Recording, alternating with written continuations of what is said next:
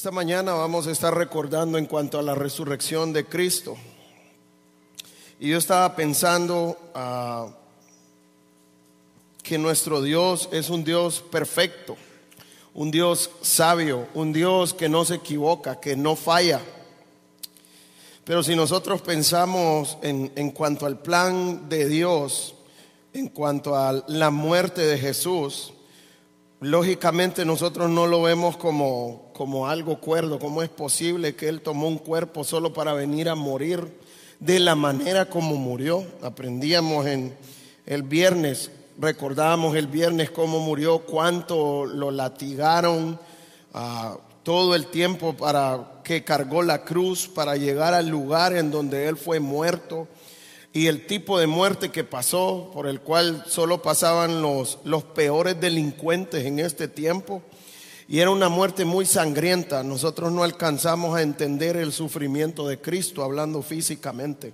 Creo que cualquier película y lo que miremos de la muerte de Cristo se queda corto para poder entender el sufrimiento que Cristo tuvo físicamente al morir en la cruz. Eh, yo creo que ni un hombre bien ejercitado hubiera aguantado el camino hasta el Gólgota de la manera como él lo aguantó, por la manera como lo latigaron a él también. Pero si nosotros pensamos en nuestra mente carnal, pensamos que eso es estar loco. Pero lo que vamos a ver en esta mañana es eh, el propósito de la resurrección de Cristo. Y vamos a estar viendo en esta mañana seis propósitos por los cuales Dios hizo este, este plan en que tomó un cuerpo, siendo Dios glorioso en todo su esplendor, y se humilla, como dice la palabra de Dios, y toma un cuerpo y se hizo como uno de nosotros, y fue a la cruz y resucitó. Y vamos a ver pasajes en esta mañana, no vamos a ver un solo pasaje en esta mañana, sino que vamos a andar por varios lados de la palabra de Dios para poder ver seis propósitos en esta mañana del por qué sucedió la resurrección de Jesucristo. Entonces, para ver el primero, vamos a Romanos capítulo 1. Y vamos a ver lo que Dios le dice a esta iglesia a través de Romanos. Y es algo que, que, nos sirve a nosotros ahora. Dios ah, reveló su palabra para el crecimiento de los creyentes, para la edificación de los creyentes. La Biblia dice que toda la escritura es inspirada por Dios y útil para enseñar, para redarguir, para, para instruir en justicia. Entonces, toda la palabra de Dios, Dios la dejó para, para edificarnos, para instruirnos. Entonces, miremos lo que dice Romanos capítulo 1. Vamos a comenzar desde el versículo 1 para entender qué es lo que el Señor nos quiere decir. Dice primeramente el versículo 1 de Romanos capítulo 1. Pablo, siervo de Jesucristo, llamado a ser apóstol, apóstol apartado para qué? Apartado para el Evangelio de Dios. ¿Para qué fue llamado apóstol? Pablo fue apartado para el Evangelio de Dios. La gran pregunta para nosotros es ¿qué es el Evangelio? ¿Cuál es el Evangelio de Dios? Porque ¿cuántos evangelios han salido en este tiempo? Ahora hay una gran cantidad de personas hablando diferentes evangelios, pero Dios define como el Evangelio como algo único de Él. ¿Cuál es el Evangelio de Dios? ¿De qué trata el Evangelio de Dios? ¿Cómo fue traído el Evangelio de Dios? Versículo 2 que él había prometido antes por sus profetas en las santas escrituras. El Evangelio de Dios no fue por casualidad, no fue hasta que nosotros lo miramos o lo miraron las personas en ese tiempo. El Evangelio fue profetizado, muchas profecías son de miles de años atrás, antes de que viniera Cristo y se encarnara.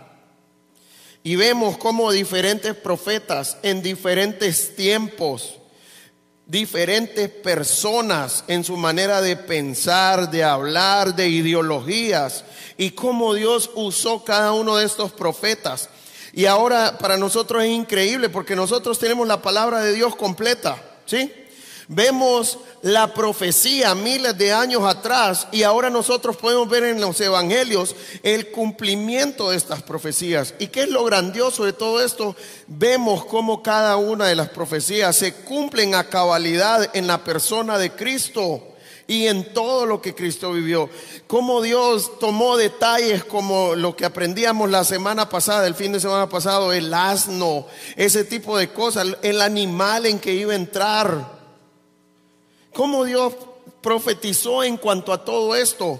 Y nosotros pudimos ver en la palabra de Dios cómo fue que Jesús pudo entrar en un asno y vemos la historia completa ahora.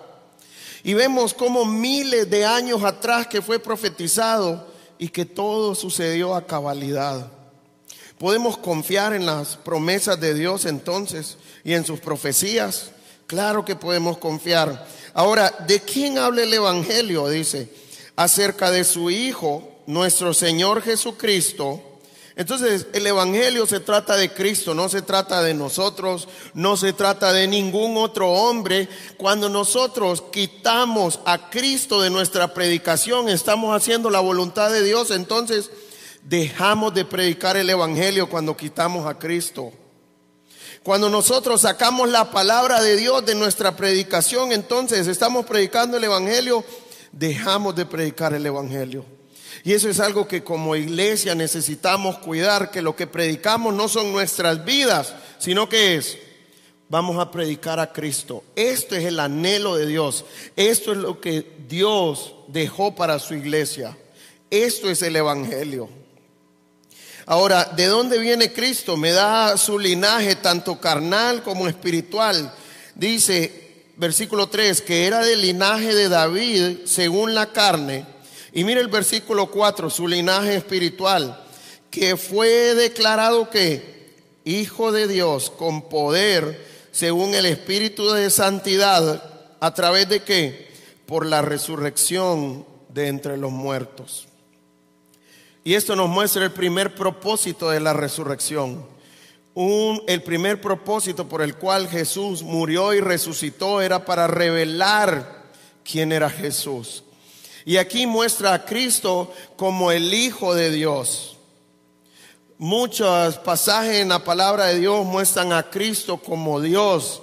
El Padre y el Hijo uno son, dice la palabra de Dios porque comparten los mismos atributos, omnisciencia, omnipresencia, omnipotencia y todos los atributos de Dios que nosotros conocemos. Cristo es, Dios en esencia, aunque son diferentes personas también. Entonces, ¿cómo la palabra de Dios nos revela a Cristo? Como Dios mismo, como Dios hecho hombre.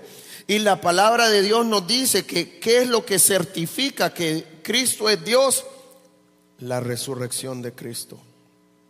Pregunta, ¿cuántos hombres han tenido influencia en esta tierra? ¿Cuántos hombres han que por ellos se han hecho religiones completas y que aunque están muertos eh, siguen teniendo influencia en mucha gente? Ahora, ¿cuál es la diferencia entre todos estos hombres y Cristo? Que todos siguen en una tumba. Y el único que ha resucitado, ¿quién es? Jesucristo. Y esto es lo que dice la palabra de Dios, que a través de su resurrección, Dios está revelando que Cristo es Dios mismo. Y que necesitamos confiar en eso, que Cristo es Dios mismo. Vamos a ver el segundo propósito ahora, en Primera de Pedro, capítulo 3. ¿Cuál era el propósito por el cual Cristo murió y resucitó? Primera de Pedro, capítulo 3. Y vamos a comenzar en el versículo 20. Dice el versículo 20 de Primera de Pedro 3 los que en otro tiempo desobedecieron cuando una vez esperaba la paciencia de Dios en los días de Noé, mientras se preparaba el arca en la cual pocas personas, es decir, ocho, fueron salvadas por agua. Este pasaje nos está hablando de las personas que vivieron en este tiempo, que estaban desobedeciendo al Señor, que estaban blasfemando al Señor, todas las personas que vivieron en el tiempo de Noé, que blasfemaron su nombre. Ahora, ¿qué fue lo que pasó en este tiempo? La Biblia dice que la maldad del hombre subió hasta el cielo y Dios tomó una decisión por esto. ¿Cuál fue la decisión que Dios tomó? Dios trajo, mandó su ira sobre su creación y fue cuando mandó el diluvio. ¿Y cuál era, cuál era, cuál, cuál era la finalidad del diluvio? Raer o destruir, dice la palabra de Dios, a toda su creación porque mandó el diluvio e inundó toda la tierra y ahí no quedó absolutamente nada, ni animales ni personas. Ahora, ¿qué fue lo que Dios mandó hacer a Noé? La Biblia dice que Noé halló gracia ante los ojos de Dios y Dios le dio directrices a Noé de lo que tenía que hacer. ¿Cuál fue, cuál fue la directriz que Dios le dio a Noé? Que hiciera un arca y le dio las directrices exactas de qué tamaño quería el arca, cuántos pisos tenía que tener el arca, de qué materiales iba a ser el arca. Y Noé en este tiempo estuvo predicando a las personas, va a venir un diluvio, yo estoy haciendo esta arca para esto, para meternos y que seamos salvos del diluvio. ¿Cuántos creyeron en la predicación de Noé? ¿Cuántos dicen ahí en el 20? Al final dice, es decir, ocho fueron salvadas por agua. Solo ocho personas de todo lo que había en el mundo de hombres creyeron en la predicación de Noé y en la palabra de Dios. Y por eso los demás no fueron salvos del diluvio, fueron muertos. Dios los destruyó. Pero estas ocho personas, además de creer, ¿qué tuvieron que hacer? ¿Será que Noé solo construyó el arca? No, se tuvo que montar al arca y cuando comenzó a llover y Dios inundó toda la tierra, los únicos que fueron salvos eran los que estaban dentro del arca o en el arca. Entonces vemos cómo esta arca salvó a las personas que estaban dentro de la destrucción, de la ira de Dios, lo salvó. Ahora, vamos a ver por qué era importante todo esto. El 21 ahora dice, el bautismo que corresponde a esto ahora nos salva, no quitando las inmundicias de la carne, sino como la aspiración de una buena conciencia hacia Dios, a través de qué? Por la resurrección de Jesucristo.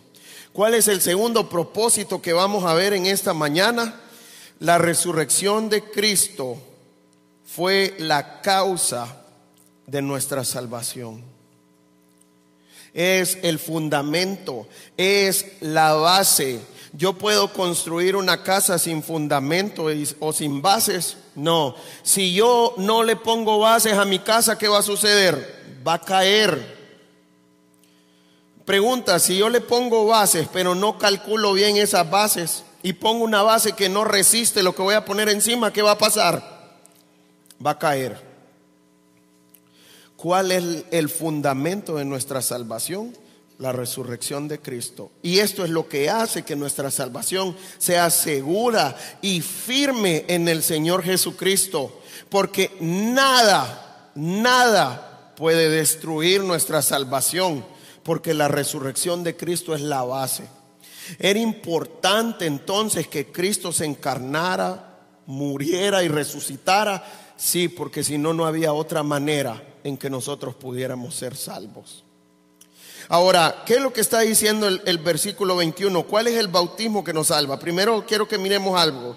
El bautismo que corresponde a esto, hablando de la ilustración que él puso del arca de Noé, bautismo lo que significa es como que a veces nosotros pensamos que la palabra bautismo solo tiene que ver con agua. inmediatamente pensamos en agua cuando nos hablan de bautismo. Pero la idea de bautismo es una transliteración del griego, que la traducción significa sumergir, es lo que significa la palabra bautismo.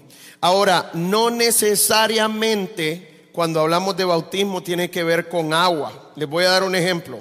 Yo voy a bautizar estas llaves en la bolsa de mi camisa. Entonces, ¿qué estoy haciendo? Sumergiendo las llaves en la bolsa de mi camisa. Pregunta, ¿tengo agua en la bolsa de la camisa? No, pero sí puedo decir que estoy bautizando las llaves. Esta es la idea de bautizar. Cuando tomo algo y lo meto o lo inserto o lo sumerjo en otra cosa. ¿Qué fue lo que Dios hizo con Noé y las personas que creyeron? Entraron en el arca y de esta manera es que fueron salvos de la ira de Dios. Ahora, ¿cuál es el bautismo que está hablando en, este pasaje que dice que nos salva? Pregunta, ¿será el bautismo en agua? La Biblia nos muestra claramente que el bautismo en agua no salva, que es un mandato que Dios le ha dado a los creyentes, a los hijos de Dios, porque ahora soy salvo. Yo tengo el mandato ahora de bautizarme en agua y dar ese testimonio de que Cristo es mi Señor y que soy salvo realmente por lo que Cristo ha hecho en mi vida. Vamos a ver de qué bautismo está hablando, que es el bautismo que nos salva de la ira venidera. Vamos a Primera de Corintios capítulo 12 y vamos a leer el versículo 13. Dice, porque por un solo espíritu fuimos todos bautizados en qué? En agua, dice ahí. En un cuerpo, dice, sean judíos o griegos, sean esclavos o libres. Y a todos se nos dio a beber de un mismo espíritu.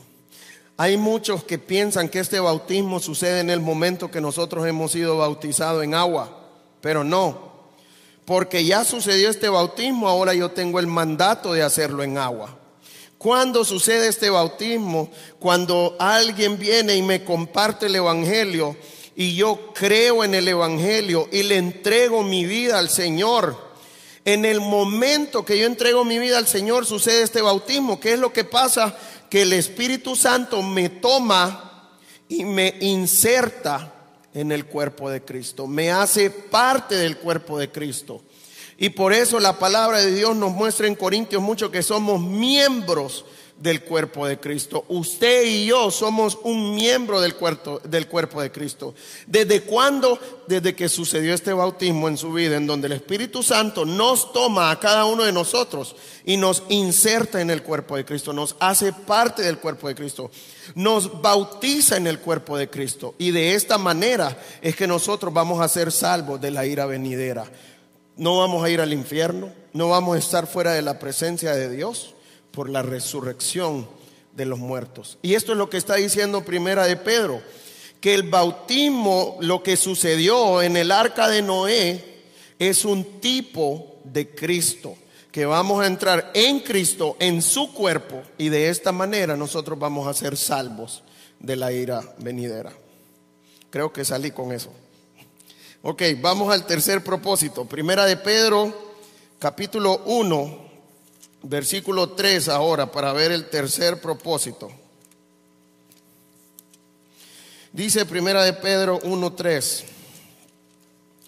Bendito el Dios y Padre de nuestro Señor Jesucristo, que según su grande misericordia nos hizo renacer para una esperanza viva por la resurrección de Jesucristo de los muertos. Ok, ¿qué fue lo que hizo? El Señor dice que nos hizo renacer para una esperanza viva. Y viene y dice que es a través de la resurrección de Jesucristo que lo hace nuevamente.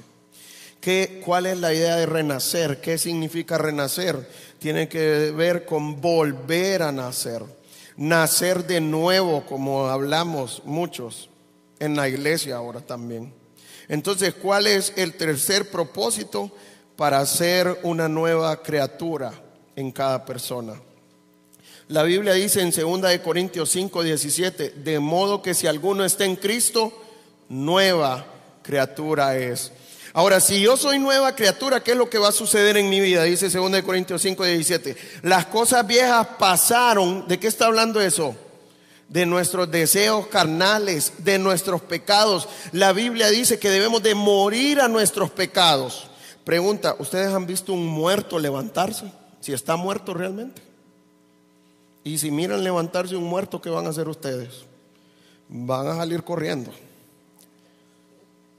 ¿Por qué les digo esto? Porque cuando nosotros vivimos en pecado, si somos hijos de Dios, es como que un muerto se haya levantado. Debemos de asustarnos también entonces. ¿Qué piensan? Pero Satanás nos ha engañado en donde nosotros vemos normal. Si somos pecadores, ¿cuál es el problema? Todos vamos a pecar. Pero la Biblia dice que ya morimos al pecado y que por eso necesitamos dejarlo.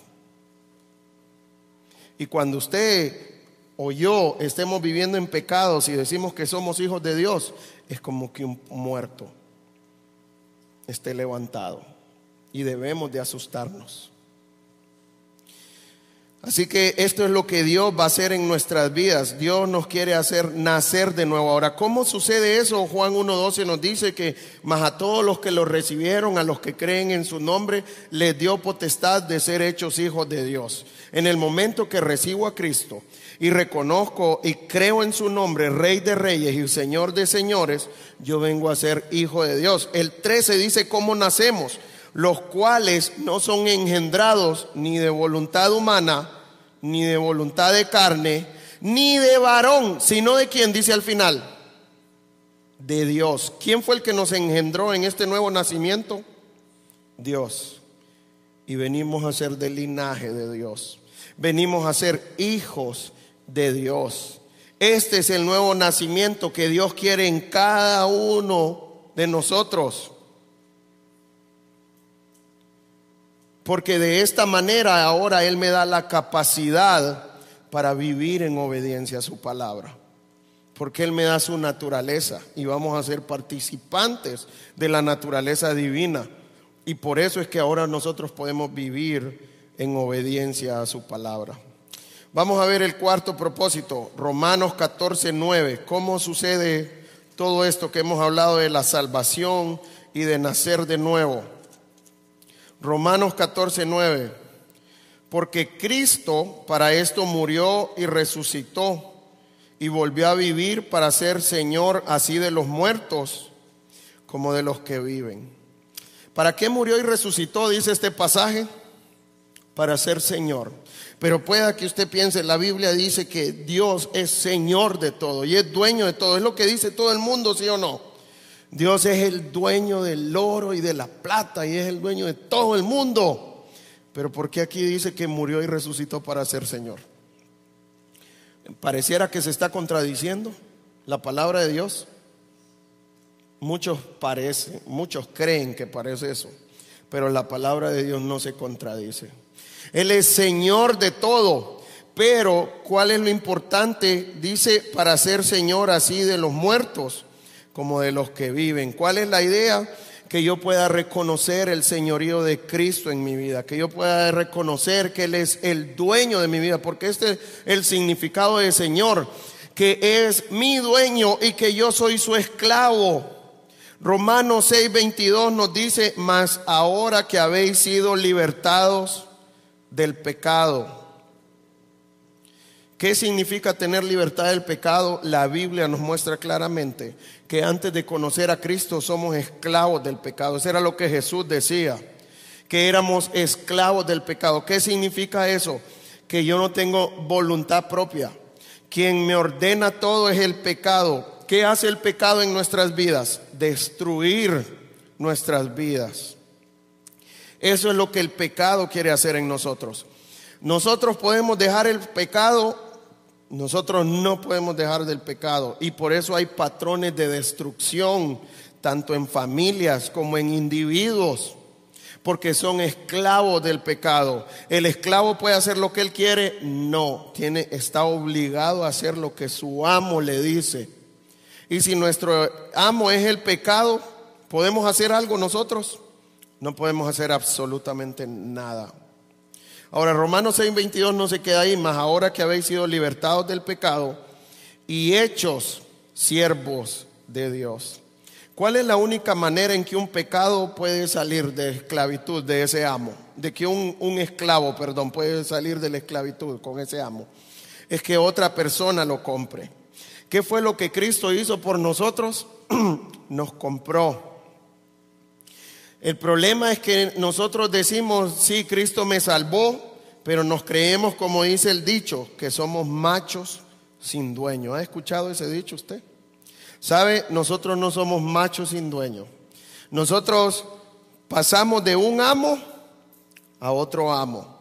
Dios pagó por mí para que yo sea su esclavo, para que yo sea su siervo. ¿Cuál es la diferencia entre el pecado y Cristo? ¿Cristo me quiere destruir? No, Él quiere lo mejor para mí. Fue tal el amor que nos tuvo que buscó lo peor para Él para que nosotros pudiéramos tener el bien. Este es el amo que, que es Cristo para nosotros. Debemos de tener miedo de rendirnos a Cristo entonces. ¿Sabe cuál es lo que pasa? ¿Qué es lo que pasa? Que muchas veces le tenemos miedo a la voluntad de Dios. Pero Dios siempre quiere lo mejor para nosotros. Y debemos de rendirnos sin miedo a su voluntad, en lo que Él quiere. Entonces, el, el, el cuarto propósito es que Él resucitó para ser nuestro Señor. ¿Y cuál es la idea con ser nuestro Señor? Primero es que Él me va a dar libertad del pecado. Él va a quitar el yugo del pecado sobre nosotros. El pecado no tiene más potestad sobre nosotros si somos creyentes.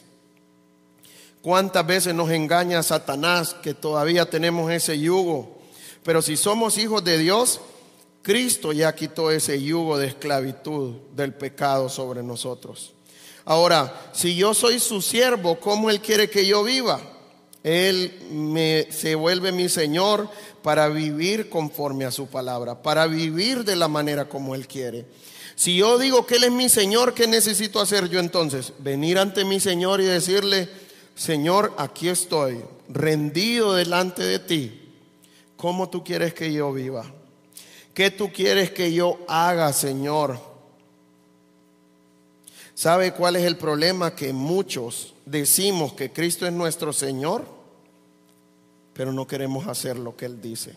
Ni siquiera venimos a la palabra de Dios. Sabe, yo estuve cuatro años engañado, pensando que Cristo era mi Señor y cuando la gente llegaba y me compartía el Evangelio, yo les decía, tranquilo, Él es mi Señor, yo ya lo confesé.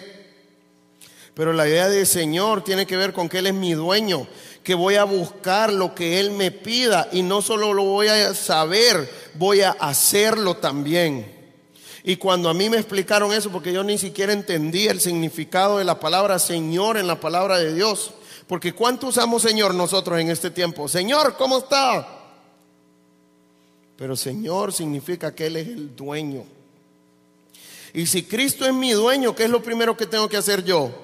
Buscar su palabra, buscar su voluntad, buscar a ver qué es lo que Él quiere que yo haga, cómo Él quiere que yo viva cómo Él quiere que yo me vista, cómo Él quiere que yo trate a mi esposo, cómo Él quiere que yo trate a mi esposa, cómo Él quiere que trate a mis hijos, cómo Él quiere que trate a mi papá, cómo Él quiere que yo haga para estudiar en donde esté, en la universidad o en la escuela, cómo Él quiere que yo trabaje en cualquier lugar en donde yo esté, de qué manera debo de hacerlo. Y todo esto está aquí en su palabra. Pero si nosotros decimos que Él es nuestro Señor, pero ni siquiera quiero leer su palabra, ni siquiera quiero estudiarla, o peor aún, a veces lo hago, pero solo me lo sé intelectualmente, pero no quiero obedecer nada de lo que dice ahí. ¿Sabe? Ahora las iglesias están llenas de personas que saben todo lo que dice la Biblia, pero no quieren perdonar. ¿Y sabe qué es lo peor del caso? Que esas personas son los líderes de estas iglesias. Y nosotros necesitamos cuidarnos de no caer en esa trampa. En donde llegan a los líderes y le cuentan un problema, mire que mi esposo me hizo esto y aquí, allá y acá. Y mire, el versículo tal dice que usted tiene que perdonar y tiene que mostrar el amor, pero él no le habla a nadie en la iglesia. Y esos son los líderes de la iglesia ahora. Y necesitamos cuidarnos, tanto individualmente como iglesia, que estemos rendidos al Señor, que estemos obedeciéndole a Él. Y esto me va a dar la victoria sobre el pecado realmente. Yo voy a poder vencer el pecado y voy a empezar a vivir en obediencia a su palabra. Así que yo quiero animarle. Si usted dice que Cristo es su Señor, búsquelo a Él. Dígale a su Señor, Señor, ¿qué es lo que tú quieres de mí? Y una vez que usted sepa, hágalo Viva conforme a la palabra de Dios. Y si usted no ve que dice que usted es su Señor y su vida no está siendo transformada, acérquese a uno de nosotros para poder ayudarle también. Cómo crecer en su relación con Cristo o ver si realmente es su Señor. Porque aquí no es de reputación ni de nada. ¿Qué pasa si yo me hubiera muerto engañado diciendo que Cristo era mi Señor? Me hubiera ido al infierno y hubiera estado por la eternidad en el infierno. Aquí no es de reputación. ¿Sabe cuál es el problema ahora? Que ahora siempre queremos cuidar nuestra reputación o nuestro nombre. No, que yo acabo de recibir a Cristo, pero yo soy el pastor de la iglesia. ¿Cómo yo le voy a decir a la iglesia que yo recibí a Cristo ahorita? ¿Qué van a decir de mí? O a veces decimos, qué barbaridad, mi hija salió embarazada y yo soy el pastor, ¿qué va a decir la gente? ¿Qué nos debe de preocupar a nosotros? ¿Nuestra reputación o nuestra vida delante del Señor? Así que yo quiero animarle, rindámonos al Señor. ¿Qué va a mostrar realmente que usted es hijo de Dios? Que Dios está transformando su vida. Lea la palabra de Dios, compárelo con su vida. Si usted está viviendo de una manera diferente a lo que la palabra de Dios dice, lo más probable es que estemos engañados y no somos hijos de Dios realmente. Y si no, ríndase al Señor y que el Señor transforme su vida. Que el Señor haga su obra. Es imposible que Dios va a ser el Señor de alguien y que no, haga, y que no haya ningún cambio. Dios no falla. Dios es perfecto y todo lo que Él hace es perfecto. Y si usted y yo le recibimos como el Señor de nuestras vidas, Él nos va a transformar. Y vamos a ver su obra en nuestra vida. Vamos a Primera de Tesalonicenses capítulo 4 para ver el quinto propósito. Primera de Tesalonicenses capítulo 4 y vamos a leer desde el 13. Dice, tampoco queremos hermanos que ignoréis acerca de los que duermen. Aquí no está hablando de dormir los que se acuestan a dormir y se van a despertar mañana Está hablando de los hermanos en Cristo que ya han muerto. ¿Cómo se pone uno cuando se le muere un ser querido? ¿Está alegre o triste? Dependiendo cómo se haya comportado ese ser querido con usted. Si lo trató mal, pueda que hasta salte de la alegría, más bien. Pero si realmente usted lo amaba, ¿qué va a pasar? Va a sentir tristeza. ¿Es normal sentir tristeza si no somos, de, no somos de palo ni de piedra? Vamos a sentir tristeza. Ahora, Dios nos quiere dar esperanza. Porque ¿quién es el único que consuela? ¿Será que un hombre puede consolar a otra persona? No hay nada. Dios es el único que nos puede consolar en tiempos de angustia y de tristeza. Y por eso necesito venir a Él y ver cómo Él me consuela para que eso sea real en nuestras vidas. Pregunta, ¿es real que Dios nos consuela? Sí. Yo he comprobado el consuelo de Dios. Yo he comprobado el cuidado de Dios en tiempos de angustia. Y solo Dios nos puede consolar. Ahora, dice, para que no os entristezcáis como los otros que no tienen esperanza. ¿Es normal que nos vamos a entristecer? Sí, pero Dios quiere consolarnos. Dios quiere darnos esperanza. ¿Cuál es la esperanza que Dios nos va a dar? Versículo 14. Porque si creemos que Jesús murió y resucitó, así también traerá Dios con Jesús a los que durmieron en él. ¿Qué va a pasar con los que creen en la muerte y la resurrección de Cristo? Y esto nos muestra nuestro quinto propósito. Vamos a poder vencer la muerte. La tumba no, no, nos va a tener ahí todo el tiempo. Dios nos va a levantar un día con el mismo cuerpo con el que Cristo resucitó, con un cuerpo glorificado, libre de pecado, libre de dolor, libre de angustias, libre de todo lo malo que hay en este mundo. ¿Quiere usted estar con ese cuerpo ya? en donde ya no hay lloro, ya no hay dolor, ya no hay angustia. Aquí todo nos causa angustia, ¿sí o no? ¿Quién puede dormir si no está seguro que tiene bien cerrada la puerta de la casa? Mi mamá siempre viene aquí a San Pedro y me dice, por favor, Héctor Mauricio, cierra bien la puerta. Cerciores. Todo aquí es angustia y peligro y dolor y tristeza. Un día vamos a estar en el cielo y no vamos a tener absolutamente nada de eso, ni vamos a tener temor que cualquier cosa va a venir a quitar nuestra seguridad, porque vamos a estar con Cristo en el cielo. Esto es lo que Dios quiere, que tengamos esperanza que un día vamos a vencer la muerte.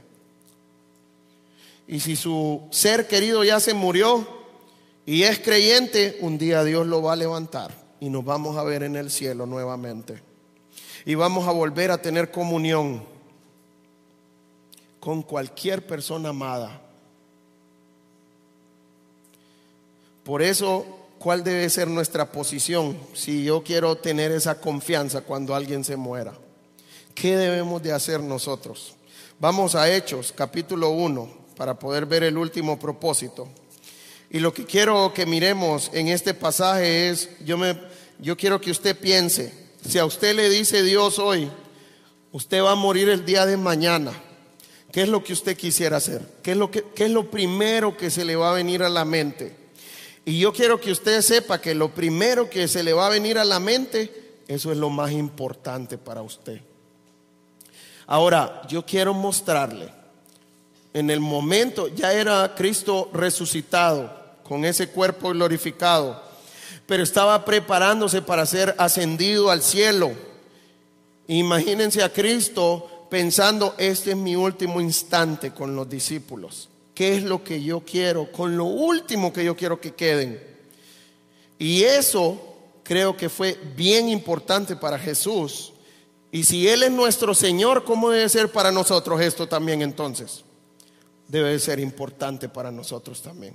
Ahora mire cuáles fueron las instrucciones que Cristo le dio a sus discípulos antes de irse. Versículo 8 pero recibiréis poder cuando haya venido sobre vosotros el Espíritu Santo. Primero dice, yo me tengo que ir, y lo hemos visto en los evangelios, a ustedes les conviene que yo me vaya, porque si no, no vendría el Espíritu Santo. ¿Por qué era necesario que Cristo se fuera para que viniera el Espíritu Santo? ¿Para qué dice ahí? Para darme poder. El problema es que nosotros queremos poder para lo que nosotros queremos y no para lo que Dios realmente nos quiere dar el poder. Y el pasaje lo dice, ¿para qué me va a dar el poder? Pero nosotros decimos, no, yo quiero poder para hacer riqueza, yo quiero poder para levantar muertos, para sanar enfermos. Para eso están buscando el poder las personas, para sacar demonios. Pero ¿para qué dice Dios que nos va a dar poder? Es Cristo. Y recibiréis poder cuando haya venido sobre vosotros el Espíritu Santo. ¿Para qué? Y me seréis testigos en Jerusalén, en toda Judea, en Samaria y hasta lo último de la tierra. ¿Para qué Dios nos va a dar el poder según este versículo? Para ser sus testigos. Pregunta, ¿usted está usando ese poder que Cristo le ha dado entonces? ¿Cuándo es que yo uso ese poder? Cuando yo realmente estoy siendo testigo de Cristo. ¿Qué es ser testigo de Cristo? Cuando estoy anunciando su evangelio, cuando estoy compartiendo el evangelio. Para esto nos dejó su iglesia el Señor aquí en la tierra, para ser testigos de Él. Ahora, mire cómo, cómo, dice Él que sean testigos en Jerusalén, en toda Judea, en Samaria y hasta lo último de la tierra. Y lo voy a traducir para nosotros para que lo entendamos. En San Pedro Sula, en el departamento de Cortés, en todo Honduras y hasta dónde? Y hasta fuera de nuestras fronteras también. ¿Sabes cuál es el problema de muchas iglesias? Que siempre están enfocadas en las cuatro paredes, solo nuestra iglesia y que crezca nuestra iglesia y que tengamos un templo grandísimo y que si no vamos a hacer otro más grande y vamos a llenar más este templo con la gente. ¿Es bueno eso? Yo creo que es bueno que pensemos que nuestra iglesia crezca en San Pedro Sula. Pero Dios quiere que solo tengamos nuestra mente ahí. No, Él quiere que la tengamos afuera también. En Cortés, en todo Honduras y afuera de Honduras. Si yo no pienso en el Evangelio global, yo tengo problemas. Y como iglesia nosotros necesitamos hacer, ser fieles en compartir el Evangelio en el lugar donde Dios me ha puesto. En su casa, con su familia, ¿quién tiene que compartir el Evangelio? No, hay que traer al pastor para que lo haga, dice la gente. Pero ¿quién tiene que hacerlo según eso? ¿Eso aplica para todos nosotros? Sí. Entonces, ¿quién es el responsable en la casa de compartir el Evangelio? Yo, a mi familia. En el vecindario, ¿quién tiene que hacerlo? No, voy a traer a tal líder de universitarios porque tengo ahí un vecino que es universitario. ¿Quién lo tiene que hacer? Yo. En el trabajo, ¿quién tiene que compartir el Evangelio? Yo tengo la responsabilidad de hacerlo. Cada uno de nosotros tenemos una responsabilidad. Y por eso Dios quiere que nos capacitemos para hacerlo bien como el Señor quiere para poder compartir el Evangelio de Dios, no de los evangelios inventados que hay ahora en este tiempo. Pero para eso necesitamos capacitarnos. Y una vez que lo estamos haciendo aquí, necesitamos apoyar otras iglesias para que lo hagan. ¿Ustedes creen que solo la iglesia Impacto está compartiendo el Evangelio? Y si usted me dice que sí, somos unos orgullosos. Porque no somos la única iglesia que Dios ha establecido. Iglesia local hablando. Porque todas las iglesias somos parte del cuerpo de Cristo, cada creyente que hay en el mundo. Pero no seamos soberbios en pensar que solo impacto predica el Evangelio. Hay muchos hijos de Dios en otros lugares, aún aquí en San Pedro, que predican el Evangelio, que no asisten a nuestra iglesia. Y Dios nos ha mandado apoyar a otras iglesias también. Y Dios quiere que en un punto nosotros comencemos nuevas iglesias también. Pero para eso, ¿qué necesitamos hacer? Crecer. Porque entre más crecemos, ¿qué va a pasar? Nuestro brazo y radio de ejercitar nuestro brazo va a crecer también. Así que yo quiero animarle, sigamos predicando el Evangelio. No nos cansemos de hacerlo. Seamos fieles en hacerlo para que podamos ver más personas conociendo a Cristo y para que tengamos esperanza que un día nos vamos a encontrar con esas personas también y vamos a volver a tener comunión con ellos en el cielo. Vamos a orar. Señor, en esta mañana queremos darte gracias por este tiempo, Señor. Queremos darte gracias por nuestras vidas, Señor. Gracias por la salvación tan grande que tú nos has regalado, Señor. Gracias por tu obra, Señor, en cada uno de nosotros. Te ruego que tú sigas obrando en nuestros corazones, Señor. Que tú sigas transformando nuestras vidas, Señor. Que podamos crecer en, en, obediencia y santidad a ti, Señor. Que nuestra vida pueda reflejar tu obra, Señor, en cada uno de nosotros. Úsanos para impactar las vidas de otras personas, Señor. Que realmente podamos ser fieles en compartir tu evangelio, Señor. En anunciar tu evangelio de la manera como tú quieres, Señor. Y úsanos como tu iglesia para que muchas personas puedan reconocerte a ti como su único Dios, Señor y Salvador. Y que tú sigas añadiendo a esta iglesia los que han de ser salvos, Señor. Guíanos, Señor, a poder apoyar otras iglesias. Llévanos, Señor, al punto en donde podamos ayudar a comenzar nuevas iglesias también, Señor para que tu evangelio pueda seguir siendo predicado y tu reino pueda ser extendido por toda la tierra, Señor. Todo esto te lo pedimos en tu bendito y santo nombre. Amén y amén.